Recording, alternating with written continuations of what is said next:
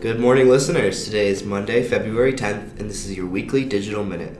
I'm your host this week, David Erickson, and joining me in delivering today's stories is Tailwind's marketing coordinator, Brie Larkin.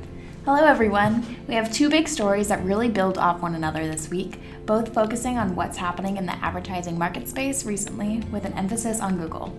Now, we want to make sure that we leave enough time to really speak on these stories, so without further ado, let's jump straight into the first story of the week. As many people would, Amazon went into their fourth quarter last year expecting a good holiday season to support and bolster a massive chunk of their revenue. And with 87.4 billion being made in net sales, they were spot on. However, it begs the question, how much are they making through other business ventures of theirs, like for example, their advertising platforms? Well, they have officially announced now that they generated 4.8 billion in terms of quarterly ad revenue, an increase of 41% since last year. That amount brings their total revenues from ad placements to 14.1 billion throughout all of 2019, a 39% increase over 2018's 10.1 billion. Now, what's important to remember is that Amazon is growing their offerings as key attractions for advertisers based on the full funnel service they can deliver in the e commerce realm. But I know what you may be thinking how does this compare to the other titans of the industry? Well, Brie, putting it simply, it doesn't.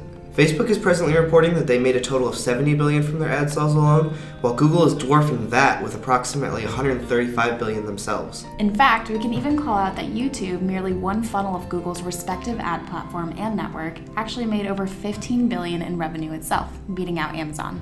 Now, that's not to discredit YouTube. By making that amount, they've also secured a position larger than consumer magazines, newspaper, out of home, and several other traditional media channels. In fact, only traditional television advertising and radio, yeah, radio, are still larger than YouTube. Really, this is actually a big deal though, as this is one of the first times Google has been able to confirm and give proof to just how massive of a revenue driver YouTube is. And with 1.5 billion monthly total active users within all of their ad units, as reported by Greg Sterling of Marketing Land, of course, Google is only growing their practice and making it easier to navigate multiple channels and growing your brand. We also have to give credit where it is due. Google is constantly evolving and developing their ad units to remain safe and transparent for brands and avoid the deceptive perspective Facebook suffers from users having.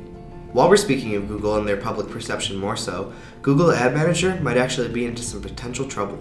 The U.S. Justice Department has begun interviewing publishers and rivals in the advertising industry about Google's control over monetization of digital content. What originally began as open scrutinization of Google's third party advertising tools has grown into a full antitrust investigation that has caught the attention of even the Wall Street Journal. As reported by the Wall Street Journal last Wednesday, the DOJ has already reached out to the New York Times, Condé Nast, Oracle, Yelp, and DuckDuckGo, among a multitude of others. Now, as we alluded to earlier, the focus, or so it's being reported, of this probing is Google Ad Manager, more specifically, that combination of DoubleClick for publishers and DoubleClick Ad Exchange, which were, according to Search Engine Land, rebranded throughout 2018. What's under investigation from this is A, Google's integration of its own ad server and its ad exchange, and B, Google's decision to require advertisers to use Google's tools to buy ad space in Google owned YouTube. What's already being noted from the probe, by Wall Street Journal of course, is that major rivals are definitely contending that Google has too much power and that it is currently limiting the ability for them to compete. Google is countering, however, that they are only creating a better advertising infrastructure and experience for customers that could only come from a merger. Also noted by Greg Sterling, the contributor who wrote for Search Engine Land, attention for this investigation has turned to the buy side of the business in the past two months, which puts agencies in a delicate spot considering they use and rely on Google's tools for day to day work.